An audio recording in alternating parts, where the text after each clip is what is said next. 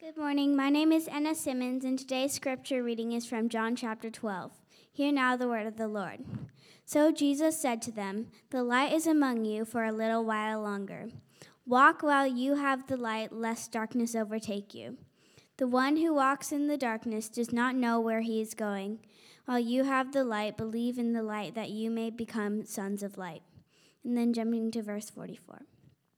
The Jesus, then Je- and Jesus cried out and said, Whoever believes in me believes not in me, but in him who sent me. And whoever sees me sees him who sent me. I have come into the world as light, so that whoever believes in me may not remain in darkness.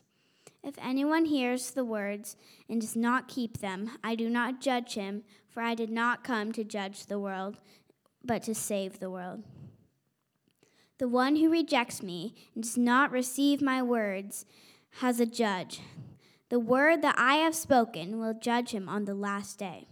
For I have not spoken on my own authority, but the Father who sent me has himself given me a commandment what to say and what to speak. I know that his commandment is eternal life. What I say, therefore, I say as the Father has told me. This is the word of the Lord. You may be seated.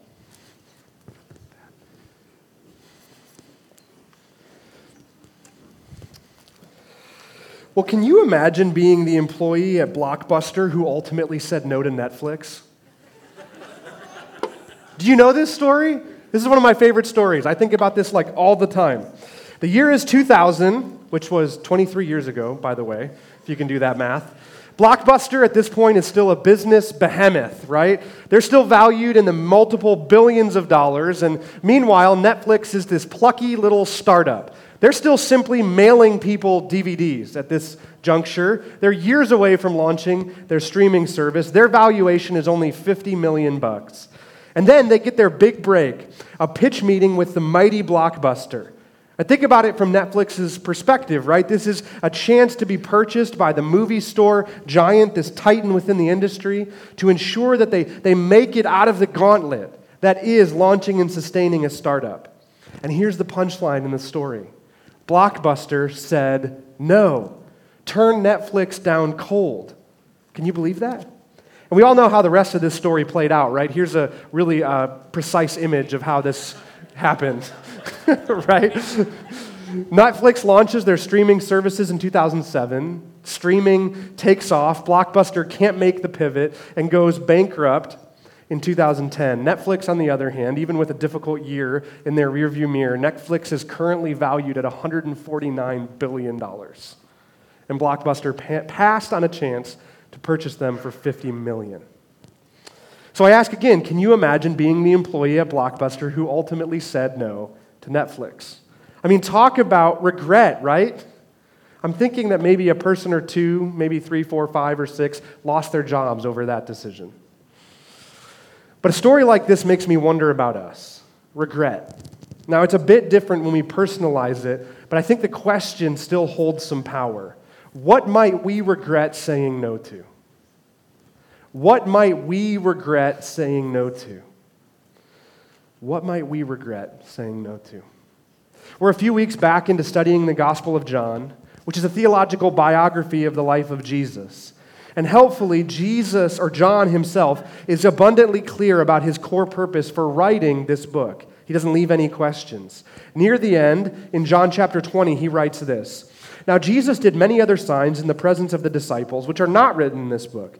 But these are written, why? So that you may believe that Jesus is the Christ, the Son of God, and that by believing you may have life in his name. I'll sum it up for us this way The Apostle John is begging us, desperately begging us, don't say no to Jesus. Don't say no to Jesus. Now, our passage for this morning isn't John 20. We'll get there eventually. But our passage for this morning is what Anna read for us, uh, the last part of John chapter 12. And this passage is, as you probably saw as you've been looking at it, a strong warning passage. This is actually Jesus' last public address in the Gospel of John, which maybe seems extraordinary because there's still nine, ten more chapters to go. But everything else from this point forward is either a private address to his closest disciples or is part of the passion narrative his arrest, his crucifixion, his resurrection. And fair warning, this public address doesn't go that well. Most people do say no to Jesus. And there are reasons why, of course. This passage illuminates them, and if we are humbly open to it, then I believe that this passage can serve as an incredible benefit to us. Because we have this passage now, right? While there is still time. It'd be like if I had a time machine and was able to zap back into the blockbuster boardroom right when they're about to give that final no to Netflix. Don't do it! I'd yell like at the top of my lungs, right? You're going to regret this. Don't say no. I don't have a time machine, and I can't serve Blockbuster in that way. But, friends, I believe that if we let it, this passage can serve us in that way related to Jesus. Don't say no to him. This passage is shouting at us. You'll regret it if you do. So let's dive in and explore together. And the first idea, the first reason why some people then, and why we shouldn't, but why some people then said no to Jesus is this Don't say no to Jesus even though his claims are offensive. Don't say no to Jesus, even though his claims are offensive. The verses that I chose for our scripture reading this morning illuminate the truth of the offense of Jesus' claims. In those verses, which were actually the last two verses of our passage last week, and then the final seven verses of our passage this week, here's a short rundown. That's just nine verses total. And look at the short rundown of all that Jesus claims in those verses. He implicitly says that he is the light of the world which is something that he said very plainly and clearly a few chapters before in John 8. He claims that by believing in him, the light, is how people can become children of the light and stop walking in darkness. But even more so, he says that to believe in him is actually to believe in the one who sent him, meaning God the Father. And he doesn't stop there either. In Exodus 33:20, God says to Moses, "No one can see me and live." But then, incredibly, here in John 12, Jesus says, Whoever sees me sees him who sent me. Translated, you want to see God, which he said wasn't possible? Well, all you have to do actually is look at me and you will see the one. You will see God, the one who sent me. And then, two, he claims that he does not speak by his own power and authority, but does so for God. So if you want to see God, look at me, and if you want to hear God, listen to me. And in fact, if you don't listen to me, well, then my word will be your final judge. Jesus speaks so clearly in these verses. Ult- our ultimate destiny is determined by whether or not we believe in Jesus and believe in what he says, what he taught, his word. The verse where Jesus claims this last part is John 12 48. I'll, I'll put that up on the screen for us. We'll look at it again. Jesus says, The one who rejects me and does not receive my words, oh, they have a judge, and their judge is the word that I have spoken. It will judge him on the last day. I want to ask, right? Is anybody offended yet? Well, you could start to see it, right? Why people have rejected Jesus on the basis of what he claims. Now, some of what Jesus claims and teaches can be found on the lips of other important religious leaders throughout history Muhammad, Siddhartha, Confucius, even in the Old Testament. If, we're care- if we think carefully about this, we'll realize that Moses is a religious leader who claims to speak for God, which is in range here of what Jesus is claiming. But ultimately, no religious leader other than Jesus would ever dare step to the level of clearly and repeatedly claiming to be God himself. That's a whole nother level. My favorite example of this within the Gospel of John comes at the end of John chapter 8. At that moment in uh, John's narrative, Jesus is in this lengthy back and forth with the religious leaders, and Abraham comes up, the revered father and patriarch of the nation of Israel. And at the end of this exchange, right near the end of John chapter 8, Jesus drops the mic on the conversation. He says, Before Abraham was, I am. Before Abraham was, I am, which sounds just like a confusing word choice from Jesus, but actually was the most intentional and offensive phrasing possible that he could have chosen. You see, Jesus is quoting Yahweh from Exodus 3. He's quoting God speaking to Moses from the burning bush. Tell them that I am has sent you, God says to Moses. And in mirroring that phrasing in John 8, Jesus claims to be God. Before Abraham was, I am. You see, if we look closely, then what we'll discover is that Jesus doesn't leave any room to come to a neutral conclusion about him. Oh, sure, Jesus is a nice guy. He's a good moral teacher. He had some interesting ideas about prayer and about loving our enemies. No, right? Like Jesus, there's no room for that with Jesus. The reality is, if we're not offended, then we're not paying attention. If we're not offended, then we're not paying attention. And the question is once we understand all that Jesus is claiming, what are we going to do about it? We can either accept Jesus and his claims or deny Jesus and his claims. We can either say yes to Jesus or we can say no to him. And, church, we have to see this as well. If Jesus is right about what he is claiming, then the stakes, the stakes to our yes or our no, could not be higher. I mean, that's John 12 48 again. Our eternal destinies rest singularly on our answer to Jesus. And that is why the Apostle John includes this warning pivot passage. He doesn't want us to say no to Jesus, even though his claims are offensive. Don't say no to Jesus, even though his claims are offensive. Now, here's the second idea. John includes this as well. He doesn't want us to say no to Jesus, even though his signs are confounding. Jesus' claims are offensive, but his signs are also confounding. Neither of those, in John's mind, are reasons that we ought to say no to Jesus. He wants to warn us towards a different direction. So here it is again. Don't say no to Jesus, even though his signs are confounding. This is actually where our passage for this morning begins, John 12, 37. Though Jesus had done so many signs before them, they still did not believe in him. You see, along the way during Jesus' ministry, while he was making increasingly bigger and bigger claims about himself, he was also performing increasingly incredible signs and miracles as a means to authenticate the claims. The basic patterning that we see is that the miracles and signs would intrigue and draw many people in, while the high claims and challenging teaching would offend and drive many people away. In and out, in and out, in and out. This can be observed in all four gospel accounts of Jesus' life but this dynamic is especially prominent within the first half of John's gospel. In fact, chapters 2 through 11 of John's gospel are often called the book of signs. The book of signs because of John's focus on this dynamic. And what about this word confounding? Right? The signs of Jesus are confounding. I really think that is the right word to refer to this, uh, to the totality of Jesus' signs. Confounding means to surprise someone by doing something that's contrary to expectation. Which sounds like Jesus, doesn't it? To surprise someone by doing something contrary to expectation.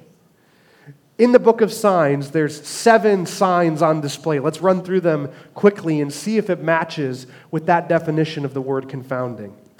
First, all the way back in John chapter 2, Jesus turns water into wine at a wedding when the hosts had run out and we're about to be brought great shame in an honor shame culture. That's pretty cool, right? It's not a bad first miracle. But we have to remember that Jesus turns Jewish ritual cleansing water into wine. He takes a religious symbol of purity in a zealous culture and turns it into alcohol for a party. I don't know if you've met any like really super duper religious people, but stuff like that can confound them a little bit. Next, he, he goes to temple at Passover. He makes a whip, drives out the money changers, flips over tables, pours out bags of coin, causes an incredible scene, and at the end of it, he stands up and he says, I am the true temple. He then heals a, Roman's, a Roman official's son. And remember, Rome is oppressing the Jews. He, he heals an oppressor's son. Then he does another healing. He heals a paralyzed man on the Sabbath in open defiance to press up against the Jewish sacred day. He feeds 5,000 people, which, again, amazing, right? The crowd tracks him down, and Jesus then tells them, If you want to live forever, if you want the bread of life, then you have to eat my flesh. He heals again on the Sabbath, this time a man born blind, and then he says to the religious leaders and authorities, Well, if you think he was blind, you really should take a closer look at yourself. And finally, he raised Lazarus from the dead, primarily to show that he too was going to need to die in order to be truly the Jewish Messiah, which absolutely zero people wanted to hear and were completely and utterly confounded by that tension of a Savior, the chosen one, the Lord and King of the universe, having to die. Seven incredible signs that ultimately had the cumulative effect of getting Jesus killed. Getting Jesus killed, they were so confounding.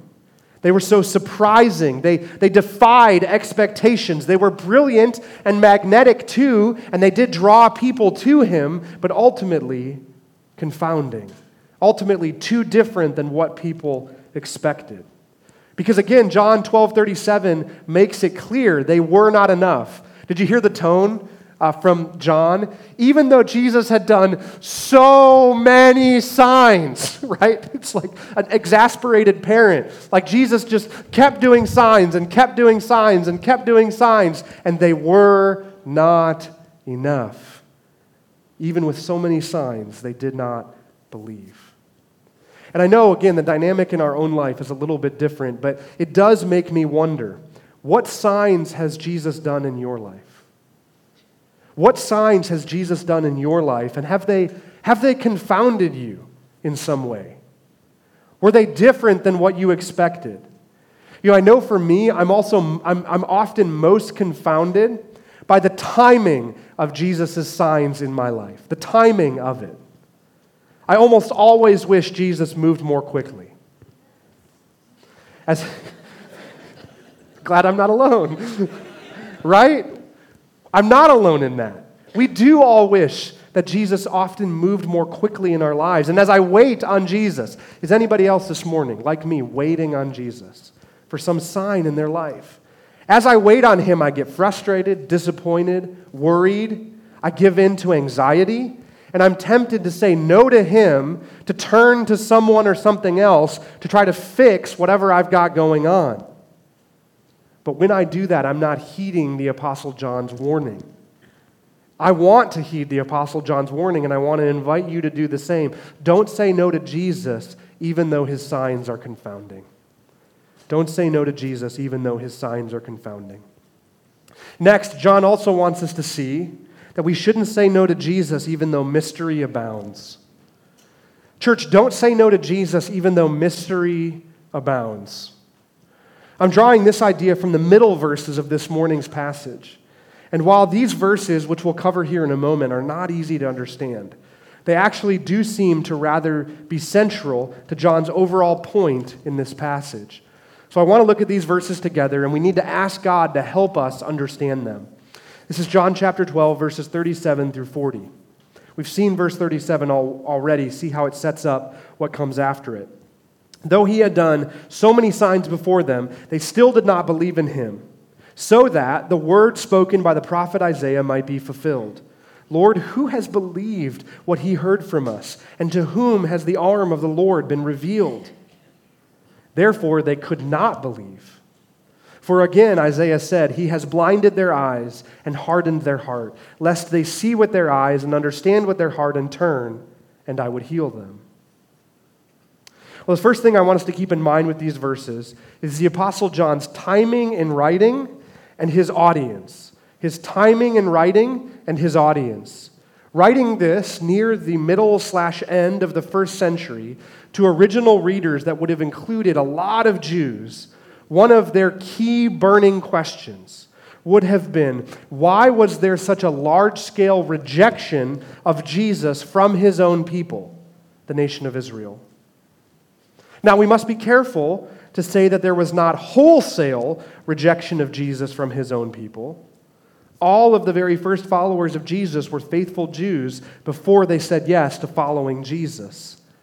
But it is also accurate to admit that there were many more G- Jewish people who did say no to Jesus, who did reject him. And actually, if we zoom out a bit from these particular verses, we see that humans in general have a long history of rejecting God, starting all the way back in the Garden of Eden. And as we trace Israel's story throughout the rest of the Old Testament, we do see that God's chosen people specifically have a long history of rejecting him as well. And so, in John chapter 12, the apostle is explaining that the crowd's rejection of Jesus, here it fits into that pattern that we see over and over beforehand. And as challenging as it might be for us to read that people could not believe, and the reference to the prophet Isaiah, where God hardens hearts, what we have to see is that God's sovereignty never violates human agency and responsibility. Let me say that again God's sovereignty never violates human agency and responsibility. Rather, there is a complex and mysterious interplay between the people's choice to reject Jesus and God's sovereign control over all of it.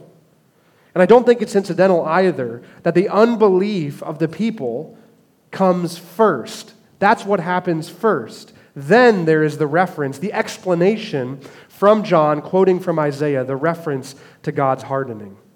And I know that this doesn't resolve all the tension. I mean, again, one of the main points that I'm bringing up here is that there is mystery. Mystery abounds. And we shouldn't allow the mystery that is on display here to turn us away from Jesus. I really actually do think that's John's whole point. Don't say no to Jesus, even though, yes, mystery abounds. Because again, see here with me the logical progression of how all of this develops. The crowds and religious leaders first choose to reject Jesus, and then God's blinding and hardening of their hearts ultimately leads to them to bring about Jesus' death. But we know what happens as a result of Jesus' death. It brilliantly and beautifully and wonderfully opens up a door to life for all those who choose to believe in him. So you see, church, not even unbelief can thwart God. Not even unbelief can thwart God. In fact, he uses it to accomplish his sovereign plan. So don't say no to Jesus, even though mystery abounds. And here's one last thought on this, too. John chooses to drop these verses into this point in the flow of his narrative. And I'll, again, I'll admit, these verses are challenging and they seem so fixed, so final. And in that way, they do accomplish John's purpose of serving for his original readers and for us as a strong warning. But we have to keep in mind that John is also writing about real people real people who were dynamic and flexible and who still had more time to possibly reverse their rejection. Do you see that? The people that John is writing about here still had more time to ultimately say yes to Jesus. There's always more nuance than we look at on first glance. I mean, just look at where this passage goes next, verses 42 and 43. Nevertheless, many of the authorities believed in him. But for fear of the Pharisees, they did not confess it, so that they would not be put out of the synagogue, for they loved the glory that comes from man more than the glory that comes from God. Now, this tension is almost comical to me. Immediately after the statement of verse 39 that they could not believe, John's like almost, it seems like he's almost contradicting himself, right? But what he's raising that there's, there's mystery and tension. They could not believe. Then John says, Nevertheless, many of the authorities believed in him because again, mystery abounds. Now, John admits that this belief from the authorities got tripped up along the way. And that leads us to our next idea. Don't, don't say no to Jesus even though the glory of man is alluring. Don't say no to Jesus even though the glory of man is alluring. And friends, I want to be open and transparent to admit to you that these verses, John 12, verses 42 and 43, these are haunting verses to me. Haunting verses to me. I want to read them again, and I want to invite you to slow down in them with me, especially on the final clause in these verses. Nevertheless, many of the authorities believed in him, but for fear of the Pharisees, they did not confess it, so that they would not be put out of the synagogue. For they loved the glory that comes from man more than the glory that comes from God. And again, I'll lead the way in openly admitting that the glory of man is alluring to me. It's enticing to me. It does draw me in like a, like a moth to flame. This is where my heart naturally turns. But we must remember what we so thoroughly discussed during last week's sermon. Jesus' call upon us is absolute. In order to find our lives in Him, we must first lose our lives. Jesus wants it all, everything. There is no halfway with Jesus. To put it into the language of this week's sermon, we can't say maybe to Jesus, or we can't say mostly to Jesus, or 75%, or even 99% to Jesus. Either it's a full yes or a full no. And as we saw last week, there is a cost to saying yes to Jesus. He says, Count the cost before saying yes to following me. We will experience loss. And these verses in our passage this morning, they illustrate a specific cost that a specific group of people would have had to pay to say yes to Jesus. The authorities, they would have had to pay the cost of certain rejection from the synagogue, which was their vocational livelihood and the core heartbeat of their community. And in this moment for them, that cost seemed too high to bear. They gave in to the allure of the glory of man. But, church, it is significant that John declares here that these authorities believed in Jesus. This is significant because belief in the Gospel of John is more than intellectual agreement with a particular idea. It most often is bound up with a whole life commitment and dedication to Jesus. Belief in John is a full throated yes to following Jesus. Now, that's quite plainly not the case here with these authorities. But again, who knows what might have changed as the events of the coming days from this moment unfolded? You know, maybe we'll be worshiping with these authorities or with some of these authorities or even with just one of these authorities in heaven forevermore. Maybe we will. And wouldn't that be a delight? We must remember that ultimately it's not our job to pass judgment on how others respond to Jesus. Ultimately, it's not our job to pass judgment on how others respond to Jesus. Rather, your job and my job, our job is to focus quite singularly on what our response to Jesus is going to be. Now, here it is in question form. What are you going to say to Jesus? What are you going to say to Jesus? Yes? Yes or no? Final idea, briefly as we close. Here it is. Don't say no to Jesus because he did not come to say no to you. Don't say no to Jesus because he did not come to say no to you. I know that overall this is a harder passage a, challenging few verses and, and this difficult final public address from Jesus, strong warning, hard truths to swallow. And warning passages are important, they are necessary. We need them, our hearts need them. But they can be tough.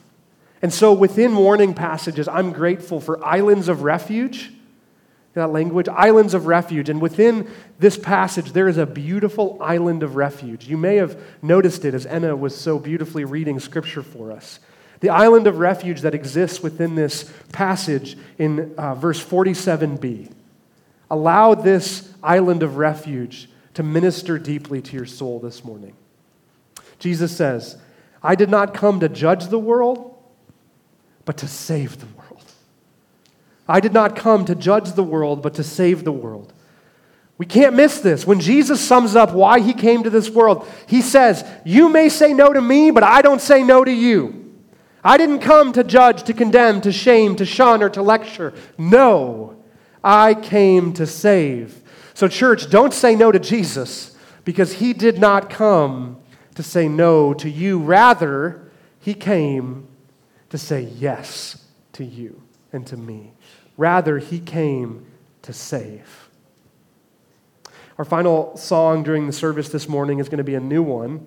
It's really simple, it's really, really easy to learn. It's called Jesus, Strong and Kind. Jesus, strong and kind. We've been doing, in the Brandis household, we've been doing this song with our boys really regularly. They love it. It's a great, uh, again, really simple, easy for them to pick up. Listen to it on the way to school. When I'm putting Ethan to bed, Ethan, two years old, he can sing it, Jesus, strong and kind. And I'm excited to sing this song with you this morning.